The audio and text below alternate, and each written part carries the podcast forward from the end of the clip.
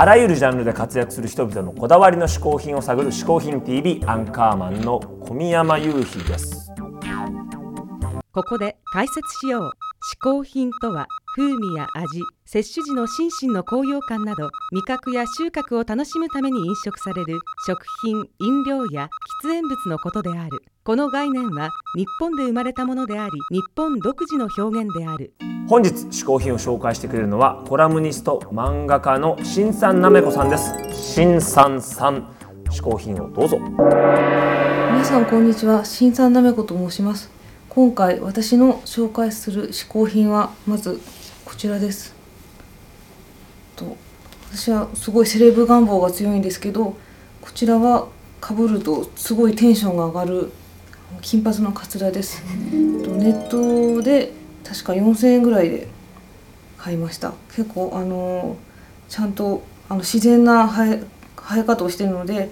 あのな馴染みやすくてこれをつけてると本当に白人と間違われることがたびたびあります。であのその時に一緒に身につけているのがこちらのタリナ・タランティーノというあのセレブが愛用しているブランドの腕輪です。これも、えっとまあ、キキッチュな感じなんですけどつけると可愛いですで最後に、えっと、セレブグッズで自分が作ったんですけれどもこの金髪のカツラと合わせてつけるといいこれが、えっと、セレブサングラスというものであのパパラッチの写真をここにはめ込んでこれをかけるとパパラッチが自分を狙ってるみたいなそういう風に思わせることができます。でこれこの3点セットでいつもあのテンションを上げてあの仕事への意欲を燃やしております。新さんさんの一つ目の嗜好品はセレブグッズでした。新さんなめこさんのですねセレブ好きは有名でセレブ系のパーティーに行ってはですねそのことを後でブログで毒を吐いたりいろいろとね楽しいことしてるみたいですね。ゆうひくんよ、うん。セレブセレブってさなんだよ。大体そもそもセレブってそもそも大体何なんだよ。セレブっていうのはねもともとね、海外ではねこれはまあ有名人とか、まあ、スポーツ選手なんかのね、まあ、有名人のことをセレブリティというふうに言っていたんだけどもこれがまあ派生して有名人のそのお金持ちの有名人を指すからということで日本人にはいつの間にかお金持ちっていうことにねなっちゃってるらしいんだよセレブというのはね。